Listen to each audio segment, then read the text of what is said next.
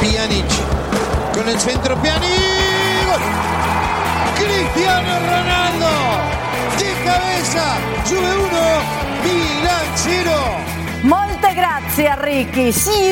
La Juve se consagró en la Supercopa italiana gracias a ¿quién más? Cristiano Ronaldo. Primer título para el portugués con la vecchia señora ante un Milan que se quedó con las manos vacías. Pásamela, pásamela, pásamela, pásamela, porque en Copa del Rey fue un día de sorpresas. El Atlético no pudo ante el Girona y quedó eliminado de la Copa, mientras que el Real Madrid dio otra pobre actuación ante el Leganés. Y en nuestra sección de Yo Digo en Fuera de Juego, prepárese, porque se viene el debate candente. Yaya Touré habló de Rafa Márquez y de Gerard Piqué, y el marfileño tiene clarísimo quién es el mejor defensa entre el español y el mexicano. Esto y mucho más, ya arranca, arranca Fuera de Juego.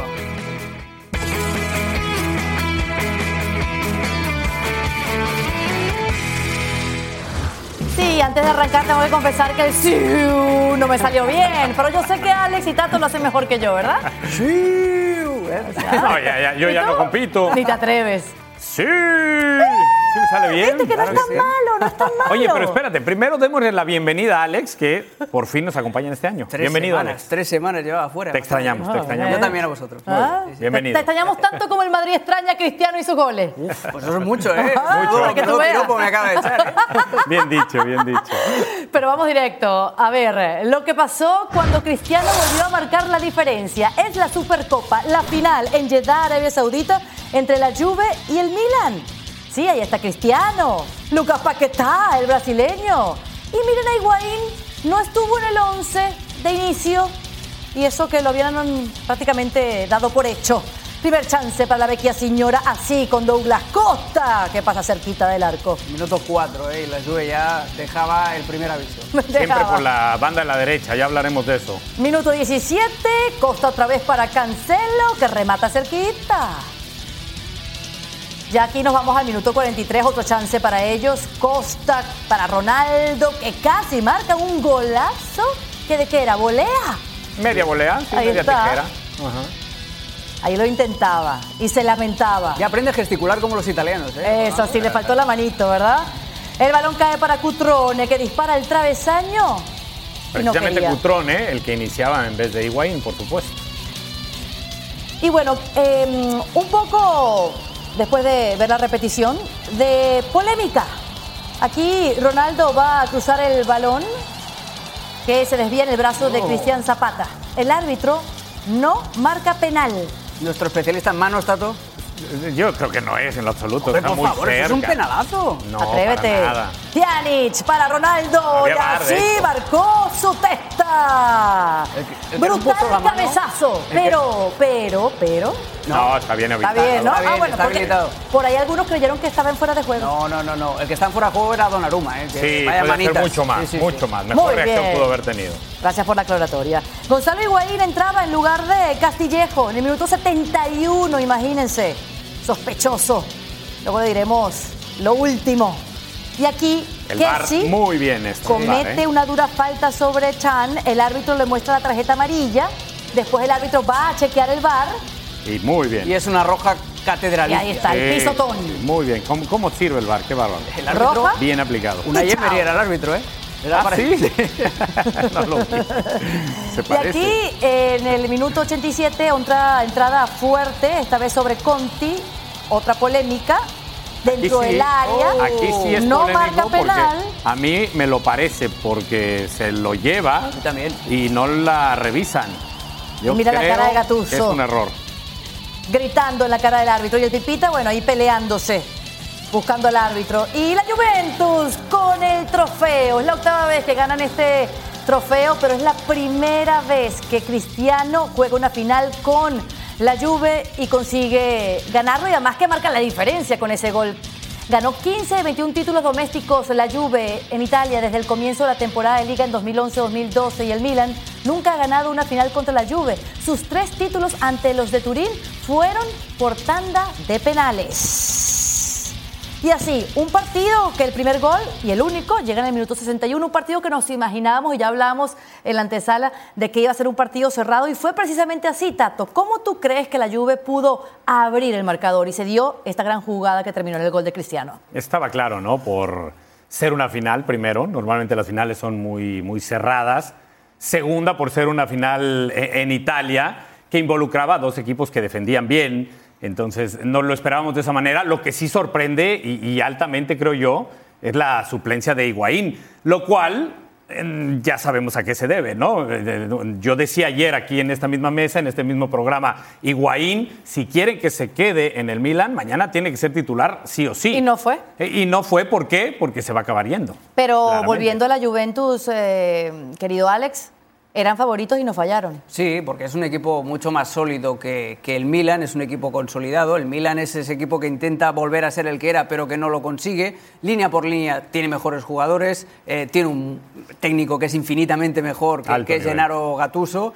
Y en definitiva es un equipo que va solo y que ahora le ha sumado el depredador del área que es Cristiano Ronaldo. Esta jugada lo, resume todo, ¿no? El pase de Pjanic es sensacional, la peina Cristiano Ronaldo y en el Milan es que todo lo que puede ir mal, es la ley de Murphy, va mal, porque Donnarumma desde que firmó el contrato eh, de renovación eh, ya no es la promesa que era. Eh, Bonucci el año pasado, que lo veíamos ahora levantando la copa cuando jugó en el Milan, tampoco fue el Bonucci que volvemos a ver ahora en la camiseta de la Juventus. Incluso Bakayoko, que hace dos temporadas parecía eh, la- el nuevo Yaya Touré en el Mónaco, ahora es un jugador que ni fu ni fa. Eh, Samu Castillejo no tiene el nivel para jugar en un Milan si quiere, si quiere ser el Milan de antes. Son una suma de factores. Pero, mientras tanto, en la Juventus, Cristiano sigue siendo el mismo de siempre. Ha marcado ocho goles en las últimas siete finales disputadas a nivel de clubes.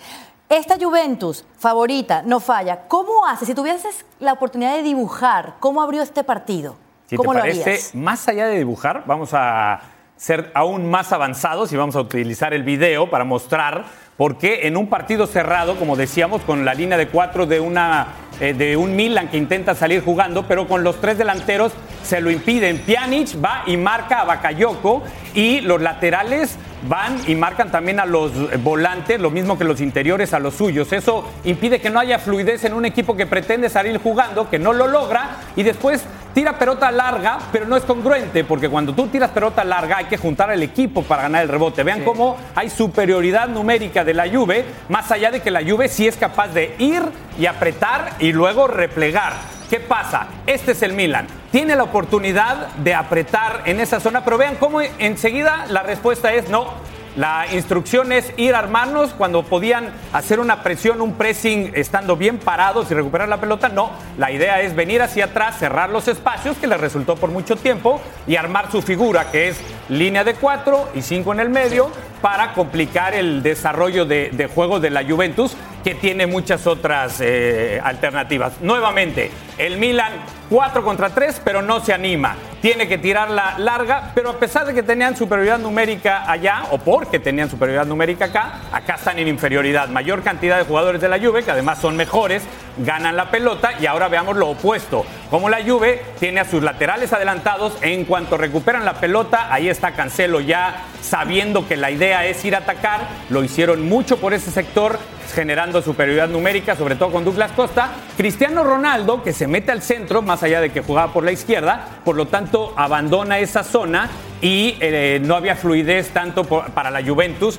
por eso no podía eh, trascender el partido y tener mucha llegada, pero también con ese movimiento Cristiano Ronaldo vimos que cayó el gol. Abandona su posición, centraliza, es muy vivo, le gana la posición a los centrales y termina anotando el gol. Una Juventus, como lo decía Alex, mucho mejor dirigida contra un Milan no quiero decir pretencioso, pero sí que intenta salir jugando y no lo consigue y por lo tanto desperdicia tiempo y hombre, porque si no eres bueno en eso y la vas a tirar largo, pues mejor saca el equipo, ¿no? Es que da la sensación de que el Milan intenta escribir una gran novela cuando todavía no ha aprendido a escribir cuentos. Entonces hay que ir paso a paso. Muy bien dicho. Hay que- y, y eso es lo que, lo que le falla al equipo de Gatuso. Tiene que aprender primero el abecedario básico y después complicar las cosas, ir poniendo las capas eh, en el debido orden. Y eso no lo está haciendo. La presión pospérdida que has enseñado, Tato, es, es fundamental. Y por parte de la Juventus, eh, yo me quedo con los actores secundarios, porque cuando Cristiano Ronaldo abandonaba esa zona de la izquierda y se ponía como segundo delantero al lado de Dybala, Matuidi, el, el, el despliegue que hace físico Matuidi, partiendo desde interior por izquierda en un 4-3-3, estirando la cancha para cubrir la espalda que deja Cristiano Ronaldo y luego siendo él el primero cuando la Juventus pierde la pelota, cuando hay ese balonazo largo, en ir a, a cuerpear, a luchar con que sí, con Bakayoko, ese desplazamiento, eso, eso, es sensacional. Mientras tanto, Bentancur es mucho más posicional. Uh -huh. Como Matuidi se estira, Bentancur es el hombre que se queda un poquito de escudero de Pjanic para no perder nunca una situación de al menos tener dos centrocampistas más o menos controlando la, la situación. Es un equipo en el cual todos los jugadores, incluso los eh, eh, especialistas secundarios, por decirlo así, saben perfectamente lo que tienen que hacer. Especialmente cuajado y sí. especialmente en las bandas, lo uh -huh. que hizo Canceló, lo que hizo Alexandro. ¿Puedes eh, eh, definirnos un poquito cómo se movieron en la cancha? Sí, claro, lo, lo, lo mostramos en el video, ¿no? Cómo son los elementos diferenciadores, porque un 4-3-3 contra un 4-3-3 genera que la superioridad numérica está en la defensa, cuatro defensas Exacto. contra tres. Sin embargo, si tú eres capaz de, salir de esa zona de cuatro con los laterales, generas las superioridades. Y aquí está claro, los jugadores que mayor eh, cantidad de toques tuvieron fueron entre ellos Alexandro, el número uno, y Cancelo, el número cuatro del equipo. Y vean el porcentaje de toques que tienen en campo rival. Esto generaba, como ya lo mencionamos también, superioridad eh, numérica por derecha, porque el equipo se balanceaba a ese sector y alternativa por izquierda claro. cuando Cristiano se centralizaba teniendo a Alexandro no trascendían tanto porque no había la superioridad numérica pero había balance así es que como ya lo dijimos nuevamente Allegri pasa por encima de su, de su rival ¿no? pero si desmenuzamos un poquito este Milan también podemos decir bueno pudo haber sido peor esta derrota del sí. Milan y sin embargo claro. ahí por momentos pudieron pelear y si podemos destacar puntos eh, sobresalientes está el brasileño Paqueta porque con 20 21 años y que lo hayan puesto titular en un partido de máxima exigencia, creo que Gatuso se la jugó y le salió bien. Sí, sí que le salió, le salió bien. Fue de los jugadores más destacados. Además, no parece que acabe de aterrizar en Italia. Un, y, y, no parece que tenga solo 21 años y que sea su primera experiencia eh, europea. Y se ha traído toda la magia del Flamengo, ¿no? Sí. es un Dale, jugador, empieza, a verse. Es un jugador que, aparte de la magia, ha tenido mucho despliegue porque le tocaba además cubrir el flanco que protegía a Chalanoglu. Ahí lo vemos, por ejemplo, recuperar. Que Chalanoglu es de esos jugadores también que antes me lo he dejado en el, en el recuento de hombres eh, que han decepcionado en el Milan. Pero encontró un socio. Sí, y entonces eh, Paquetá lo que hacía era hacer un despliegue eh, defensivo, después con el balón en los pies nos regalaba este como ese, sí. un sombrerito que hizo también eh, en la primera mitad. Es un jugador muy interesante que nos está demostrando que tiene una capacidad de progresión eh, muy, muy yo, destacada. Yo sería bien drástico, ¿eh? Si hoy Paquetá no está en la cancha, el Milan hubiera sido un grupo de jugadores persiguiendo la pelota. Hubiese sido Paquetá, peor. Sí, sí, sí. era el único, como las pocas imágenes, porque también monopolizaba la pelota sí. en general la Juventus, era el único que se salía del script, el único que se atrevía. Y, y, es una frescura tremenda para un equipo que refleja la personalidad de su técnico, ¿no? El Milan no es que sea desordenado, por supuesto que es ordenado, no es que le falte intensidad, es muy intenso también como su técnico, como él, él jugaba, pero le falta creatividad. Y Paquetá se la brinda, tiene una zurda muy, muy destacada y hoy en una final contra la Juventus se vio atrevido. Pero siendo además brasileño, la capacidad de trabajo y También. de recuperación. Claro, claro, claro. Ahora, eh, de este partido, de este cuento, no podemos obviar lo del Pipita Higuaín, porque no apareció en el 11, porque terminó peleado, porque entró en el minuto 70, porque no estuvo en la foto previa a este partido y porque ya Sky Sport y muchas otras eh, cadenas están confirmando que está hecho lo que es su partida al Chelsea, que Gonzalo Higuaín jugará cedido hasta final de temporada en el Chelsea. El acuerdo entre la Juventus, que es el dueño de su pase, y el club propiedad de Roman Abramovich es total. ¿Qué significa esto? Porque el Chelsea va a pagar todo el sueldo de Higuaín durante el préstamo, que son 9 millones de euros netos, y el conjunto londinense también tendrá la obligación de ampliar la sesión por una campaña más, 2019-2020. Así que yo creo que además esta llegada de Higuaín al club del Chelsea va a ser un efecto dominó por todo lo que sería eh, ver a Morata saliendo. Eh, allí queda ahí como una alternativa de cambio, según dicen. Uh -huh. Un efecto dominó. Sí. Un efecto sí, dominó. Total. Recordemos que Sarri ya Y si el Milan no ficha a Piatek. También, sí, sí, Sí. se pueden generar muchas alternativas. A mí me ha llamado mucho la atención lo que nos contaba nuestro productor en la junta previa al programa en cuanto a que el Chelsea, que es el propietario de la Carta de los Derechos Futbolísticos de Batshuayi, que hoy juega con el Valencia, en donde no tiene oportunidad y donde no va a seguir, pero se hablaba de otros destinos, lo va a guardar por si necesita echarle la mano al, al Milan, Milan. porque le va a quitar a Higuaín y entonces si el Milan no consigue a Piatek o a cualquier otro delantero para sustituirlo, pues les dará a Batshuayi, es interesante. El principal beneficiado va a ser Higuaín, porque nunca estuvo a gusto en el Milan, porque Sarri, vuelve con papá Sarri. Sarri es el primer beneficiado. Va a tener el delantero que tanto conoce Bueno, y que al- necesita, al que le demanda. hizo- al que convirtió en figura mundial en el Napoli. Eh, entonces, cierto. eh, y acordémonos que... mm, Es la eh, temporada del récord de goles, ¿no? Exacto, es que ni, ni Morata ni Giroud eh, están jugando eh, bien y cómodos con Sarri porque a Sarri le gustan los delanteros con mucha movilidad. Incluso el año pasado, cuando ya no estaba Higuaín en el Napoli, jugaba con un falso 9, jugaba con Mertens como, como eh, delantero, eh, dijéramos, de, referencia. Y Higuaín le va a ir muy bien al, al Chelsea para el tipo de esquema que tiene Sarri y también le va a ir muy bien cerrar ya por fin la etapa italiana. El fútbol es tan romántico que hoy pudimos haber visto el último partido del Pipita Higuaín eh, con el Milan en Italia y frente a su dueño de su pase, ¿no? A su ex equipo, la Juventus. Así de romántico es. Y todavía no es el día de los enamorados, señores.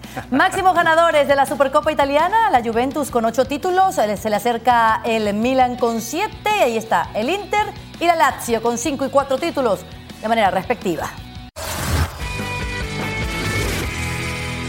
Regresamos a fuera de juego para hablar ah, de la Copa del Rey. Se jugaron los partidos de vuelta de los octavos de final y el Leganés venció al Real Madrid. Un Madrid que salió de Butarque derrotado por un gol, pero clasificado a los cuartos de final de la Copa del Rey. Jugaron Isco y Marcelo, Keylor Navas en la portería, pero el Leganés eh, tuvo a Braithwaite, que marcó el único gol del partido para redimirse por los que se le fueron en el Bernabéu, donde la eliminatoria había quedado cerrada una semana atrás. Pero uno ve ese partido, ve jugar al Real Madrid últimamente o desde hace rato y uno dice, bueno, ¿cuándo fue la última vez que el Real Madrid jugó bien un partido?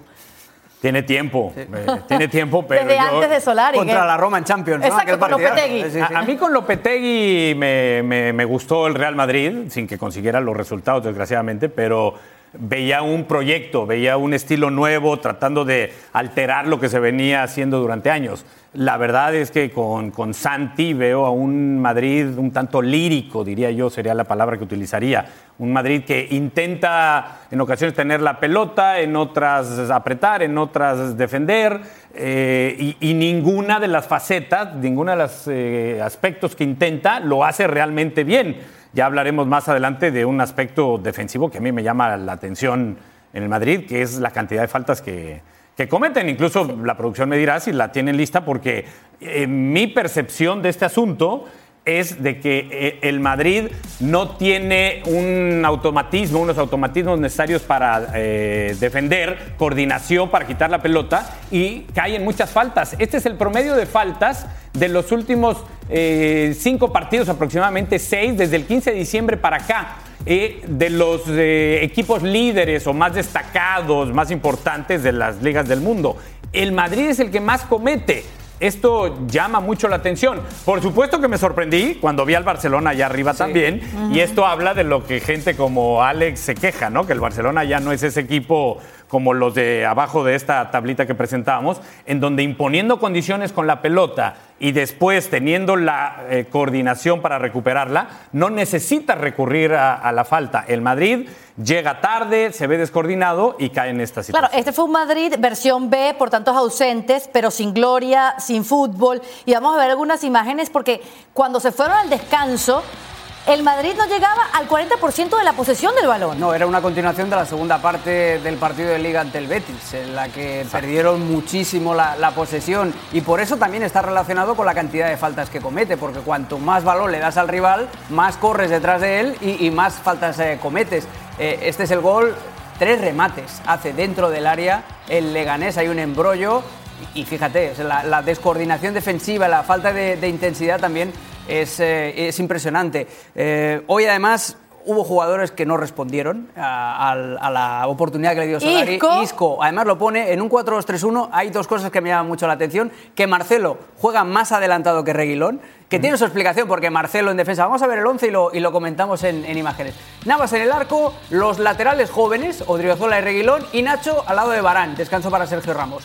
Doble pivote, Casemiro Valverde, es decir, pierna fuerte, como ya hizo en el partido ante el Betis. Marcelo de eh, media punta por izquierda, Arriba. Lucas Vázquez por derecha e Isco jugando en la posición favorita y en su esquema favorito, que es de Donde media podría punta. lucir. Eso es, es de media punta en un 4-2-3-1 O sea, por detrás de me Vinicius. estás diciendo que este 11 no tiene ni pies ni cabeza. No, te estoy diciendo que eh, eh, Solari hace, primero intenta complacer o darle la oportunidad a Isco para que se luzca en la posición que más le gusta y luego darle minutos de rodaje a un Marcelo que está muy fuera de forma en un sitio donde haga menos daño al equipo. Es decir, porque si tú lo pones de lateral izquierdo en el estado de forma que está ahora mismo Marcelo, que nunca se destacó precisamente por defender, por ahí es un coladero. Lo pones un poquito más adelante para que agarre minutos de competición, agarre minutos de rodaje sin que sea tan nocivo en, en la faceta sin balón. y- y otro partido que nos demuestra que Solari no tiene claro su 11, porque volvimos a ver a Keylor Navas en la portería y menos mal, ¿no? Porque tuvo una actuación muy destacada. Sí, sí, sí, le está eh, tocando la oportunidad y lo está haciendo muy bien, pero tiene que ver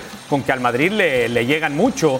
Eh, voy a utilizar tus palabras, decías un 11 que no tiene sentido. Y fíjate que yo creo que eh, eh, al contrario, podría tener mucho sentido ese 11. Como Alex dice, Isco ahí es el lugar apropiado, toma, podría lúcete, brillar, claro. eh, brillar. Marcelo ahí podría ofrecerte muchísimo. Sí, pero brillar en un partido intrascendente, un miércoles contra el Leganés. No, es decir, bueno, pero también hay eh, que ver. eh, eh, es que ese es el problema del entrenador. o sea, bueno, es pero que no parte- lo pone, es que el trabajo de un entrenador es sacarle lo mejor a Isco. Exacto. Y no lo pone para otros partidos importantes, sino para un partido de Copa del Rey que ya estaba, ya estaba definido Pero en la para eso los iba yo, partidos a eso iba importantes yo, para, que demostrar. Para, para que un jugador se vea bien, porque eh, le está cargando mucho la mano a Isco. Yo les pregunto, ¿quién se ha visto bien del Real Madrid? ¿Quién Nadie. muy bien? Bueno, Vinicius. ¿No? ¿Hoy?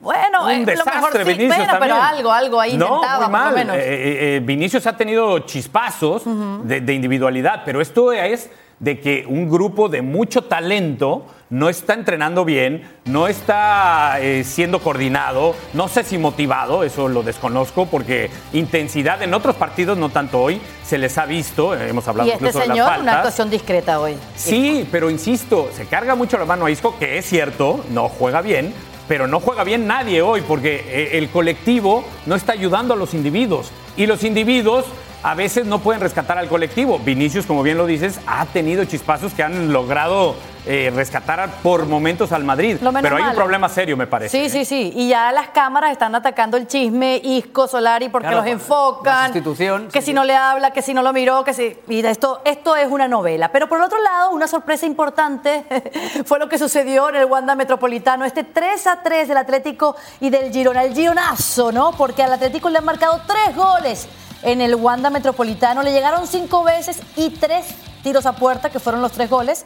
Contundencia del rival, el Girona mereció el pase y los colchoneros no aprobaron el examen. Esa es la manera que podemos dar lectura a esta eliminación colchonera. Miren lo que pasó en el primer tiempo. En un primer tiempo en el que no estaba la parte de la columna vertebral de- del Atlético de Madrid, no estaba Black en portería, no estaba Rodrigo en el centro del campo y no estaba Antoine Grisman en la delantera. Aquí abrió el marcador eh, Kalinic, que bueno, como que se reivindica, es otro de los jugadores que podría entrar en ese efecto dominó. Cierto. El golazo de Valeri es sensacional, un chico muy joven del filial, del Paralada, es un- una volea eh, brutal. La recepción y, el, Sí, sí, el y- disparo. Y, el, y el disparo. Y lo que llama la atención es que en la segunda parte el Atlético, ya con Rodrigo, ya con Grisman en la cancha, remonta, puede marcar el 3 a 2 y en el minuto 85, si el Atlético de Madrid marca el, el 3 a 2, otro gol, por cierto, de Stuani de cabeza, el uruguayo está eh, como un, como un Otro tiro. de los que puede ser efecto dominó, Sí, pero, parece que ya no. Este es más difícil sacarlo Sí. allí. Correa hacia el 2 a 2. Grisman, el pase de Lemar es una auténtica gozada y después por el corto. Susurda ahí. No, eh, Espectacular golazo. Claro, dice, pero,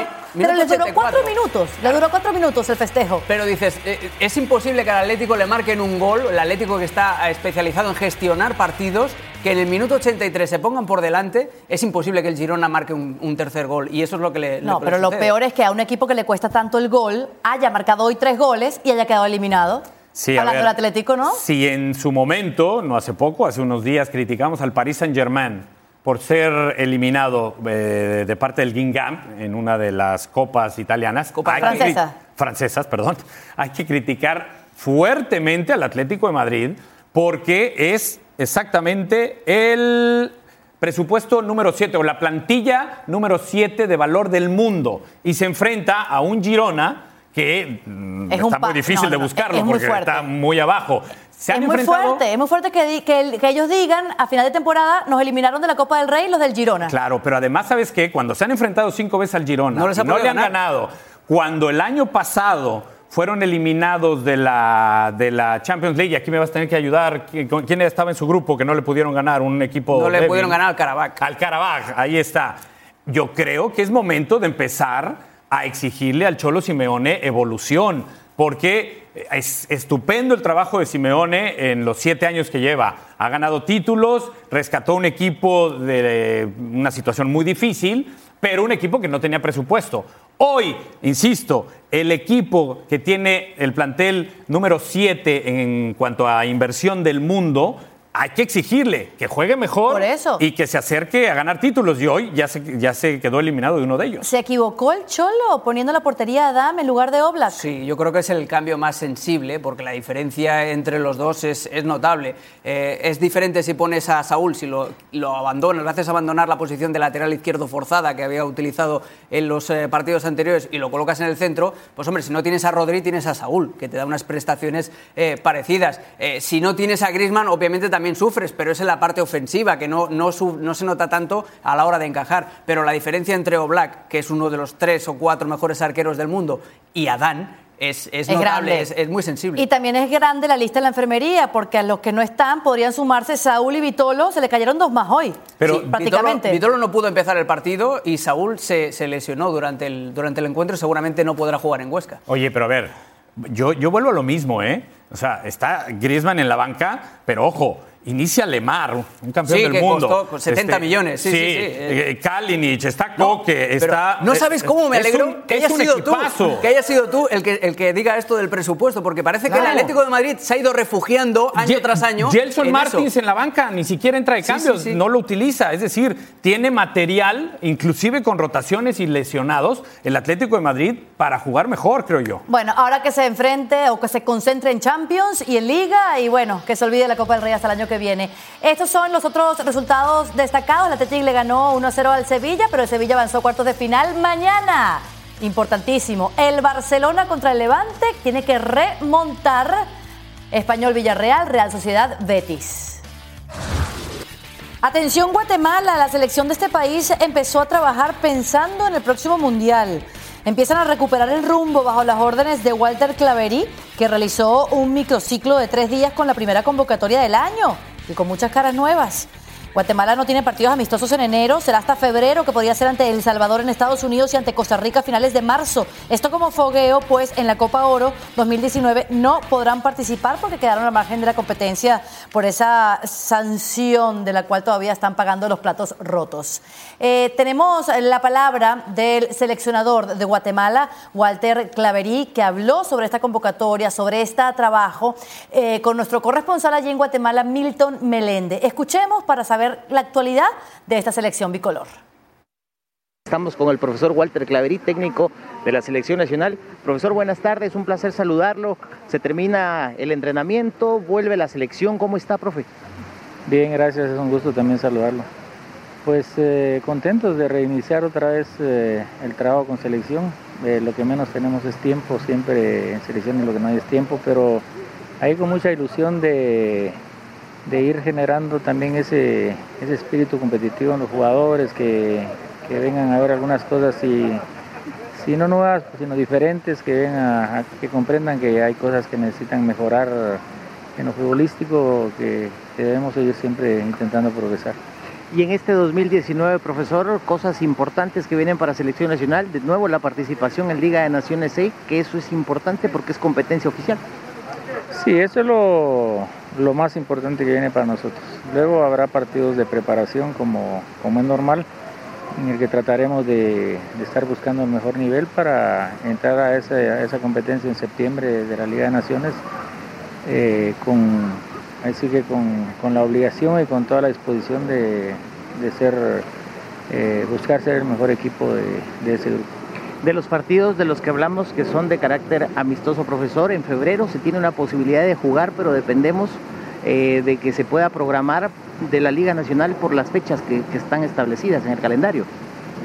Sí, si se confirma el partido, si existe la posibilidad real de hacerlo, pues eh, Federación tendrá que, que platicar con eh, el señor de la Liga, la gente de la Liga, el señor Berganza y el resto de representantes para, para ver si es factible que ellos cedan a los jugadores eh, esa semana antes del juego trasladando sus fechas de partido de miércoles y domingo a otro momento y se pueda disponer de los jugadores, porque si no, no tiene sentido estar juntando a los jugadores para, para ir a jugar partidos si no se entrenan.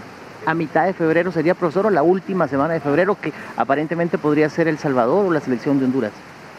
Sería mitad de febrero, estaba buscando la, la fecha que propusieron, es la fecha del 17. Y entonces, eh, si se confirma, pues se buscaría tener a los jugadores para poder entrenar y, sería bonito pues ir a competir. ¿Con El Salvador o con Honduras aquí, profe? Eh, parece que sería en, Los Ángeles. En Los Ángeles. Es lo que nos han dicho y, se dijo que era contra El Salvador, pero no se sabe exactamente, podría ser Honduras o no. Y en el mes de marzo, el día 22, sí está confirmado contra Costa Rica aquí en Guatemala. Así es, está confirmado contra Costa Rica y faltaría confirmar el, el otro juego que sería el 26 contra un rival a asignar todavía, pero que sí es importante jugar. Profe, muchas gracias. Gracias por atendernos como siempre. No, siempre es un gusto atender.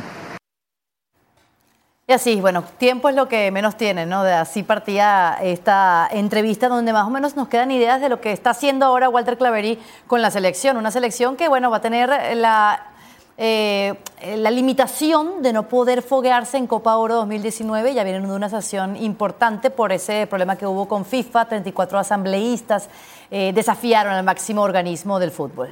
Eso es lo que sucede, ¿no? Cuando no sigues las directrices eh, de la FIFA y no solamente están pagando las consecuencias de manera inmediata con ese parón de, de la selección absoluta, sino que también se cortó las raíces, porque todas las selecciones inferiores también quedaron excluidas de competición internacional, es decir, que las consecuencias de ese parón no van a ser simplemente para los mayores, sino que todos los chicos que deberían haberse fogueado estos años también han quedado excluidos de ese roce internacional que al final es el que te da la experiencia.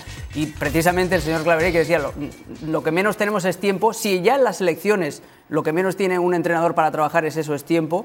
Ahora tiene todo el hándicap, no solamente de los mayores, sino de la sub-20, de la sub-17, etcétera, que ha visto cortada su progresión. Va a tener que tener muchísima paciencia el público de Guatemala. Sí, porque el perjuicio eh, es, es muy amplio, porque al no participar tampoco tienes los ingresos económicos que te ayudan al desarrollo de, tu talento. Entonces, hoy Guatemala no tiene ningún pescadito Ruiz, no tiene ningún Marco Papa, eh, no han tenido fogueo. Y vamos a ver qué pasa con Claverí, porque parece ser que además, al haber elecciones para la elección de presidente de la Federación Guatemalteca, podría quien gane esas elecciones prescindir de un técnico que, según nuestro amigo y compañero de trabajo José del Valle, me cuenta que tiene una filosofía de fútbol de ataque. Trata de sacar la pelota construida desde atrás, eh, un fútbol muy ofensivo, pero parece ser que sin los elementos necesarios, sin la calidad que necesitas para desarrollar ese partido. Y entonces uno voltea a ver los recientes resultados eh, de la selección guatemalteca dirigida por él y vemos, por ejemplo, recientemente un 7-0 contra Israel. Así es que. Bueno, eso fue lo último que, vimos de Guatemala. Eso fue lo último. Sí, fue el último partido. el Pescadito Ruiz está hablando que se podría estar lanzando como presidente de la Federación Guatemalteca. Las elecciones son eh, en mayo de este año. La importante aquí es que tienen estos amistosos febrero y marzo y que empezarían oficialmente a trabajar es en el segundo semestre del año 2019 con la Liga C de la Copa de Naciones.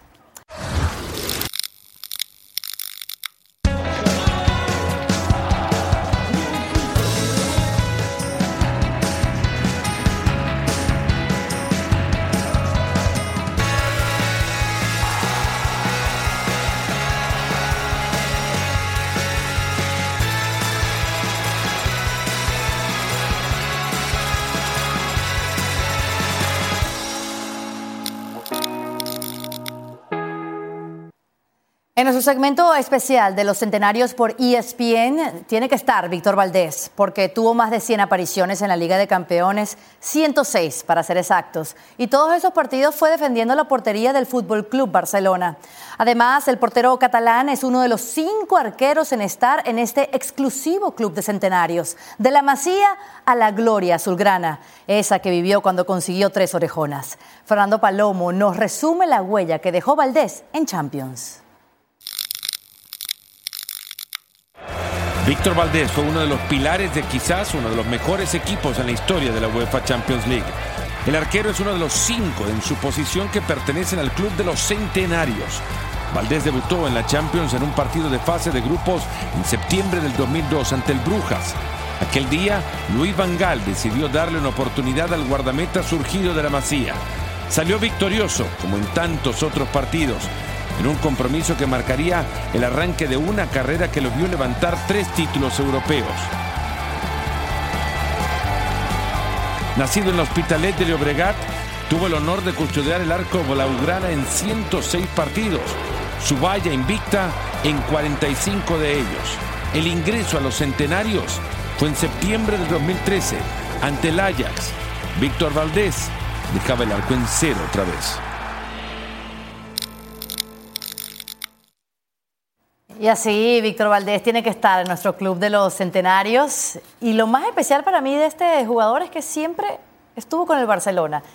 Porque la mayoría de los que hemos traído, porque son 37 los centenarios que han jugado por lo menos 100 partidos en Champions, bueno, han compartido sus historias entre equipos en la Champions, pero Valdés tuvo solo un, un amor en Europa. Sí, muy a pesar suyo, ¿eh? además, porque cuando se iba a ir del Barcelona, que ya anunció que abandonaba el club, pese a que el, el equipo le quería renovar, se lesionó, había firmado aquel precontrato con el Mónaco, si os acordáis, eh, luego el Mónaco se echó para atrás y al final eh, volvió casi a tener una oportunidad en el fútbol de élite más allá del estándar de Lieja, cuando lo rescata el hombre que le dio la oportunidad en el primer equipo del Barcelona, como Luis Van Gaal, en el Manchester United, aunque ya no jugó eh, Liga Sí. de Campeones y acabó en el Middlesbrough.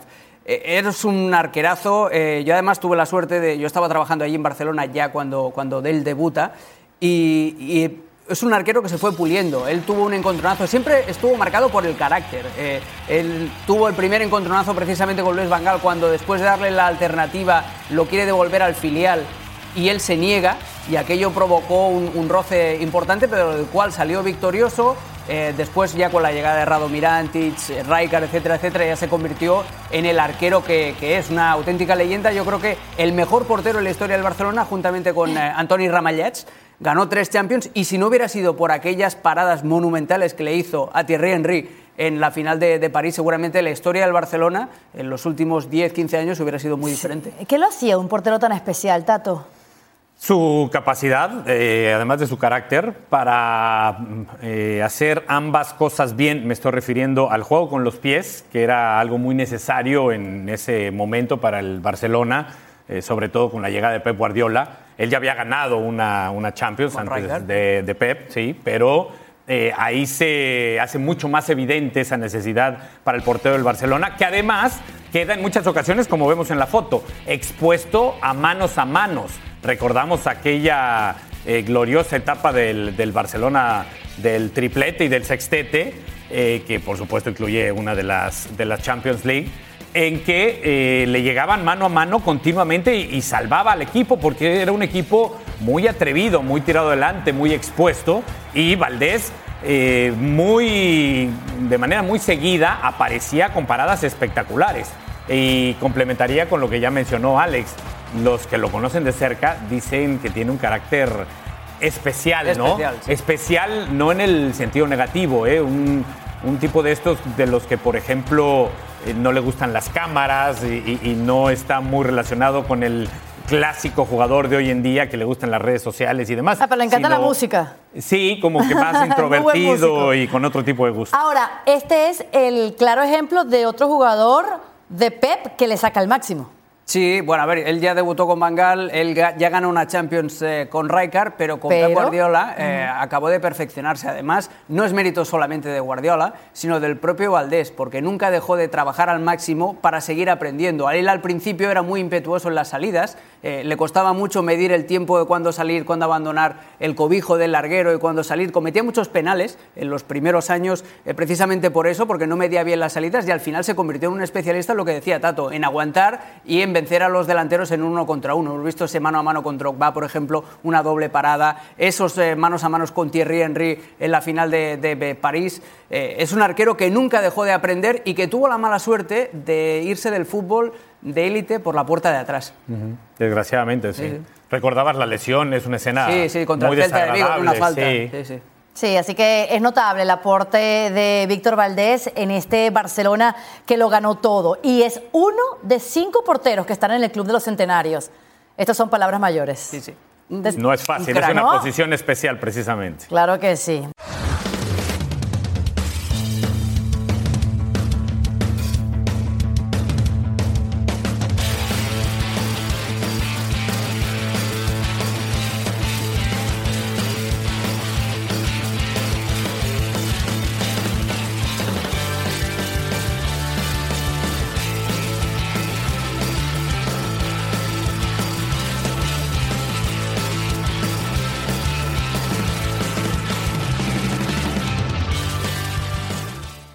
En nuestra sección de Yo Digo en Fuera de Juego, el exjugador del Barça y del Manchester City, entre otros, Yaya Touré, realizó para Sky Sports su once ideal entre los jugadores con los que había compartido vestuario. Y en esa alineación, repleta de jugadores del club catalán y del inglés, el costamarfileño incluía a Rafa Márquez por encima de Gerard Piqué.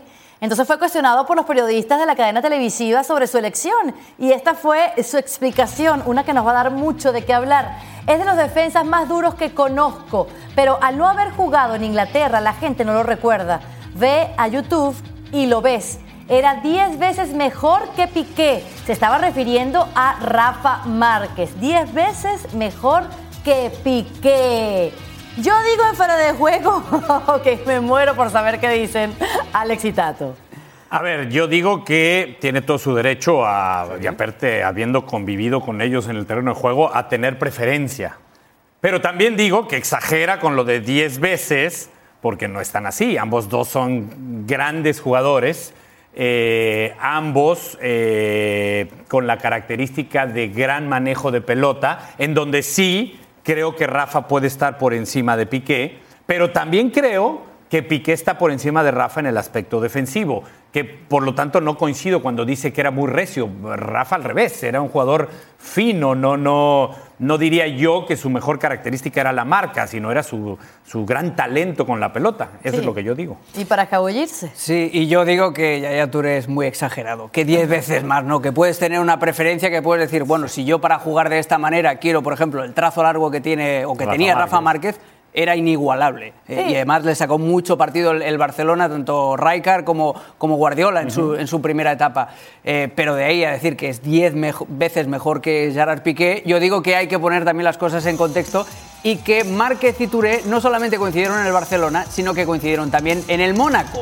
Y que, bueno, ahí hay un elemento personal de amistad, de querencia, que puede hacer que, bueno, Touré lo prefiera, que tiene todo el derecho del mundo, pero que yo digo que 10 veces más, imposible. Sí. Además, O sea, que lo ha elegido porque fue quizás su mejor compañero en esa posición de los que tuvo, pero No, por sabes- calidad o por quizás el talento para la posición, ¿Sabes ¿no? qué O de cualidades, ser? digamos. ¿Sabes qué puede ser que lo influya? Además que estoy completamente de acuerdo con, eh, con Alex en el sentido de que la amistad, el cariño influyen. Pero también puede ser el momento. Es decir, Rafa era un líder y era Claro. una referencia del Barcelona en ese momento y Piqué estaba comenzando. Entonces, si los comparabas en ese momento, seguramente todos en ese momento diríamos Rafa es mucho mejor jugador que Piqué, porque estaba incipiente la carrera, la carrera de Piqué. Después Piqué ha tenido una carrera espectacular, rodeada de es- enormes jugadores en la mejor época del Barça, en la que también, para ser justos, habría que haber visto a Rafa. A lo mejor también hubiera destacado al nivel de Piqué por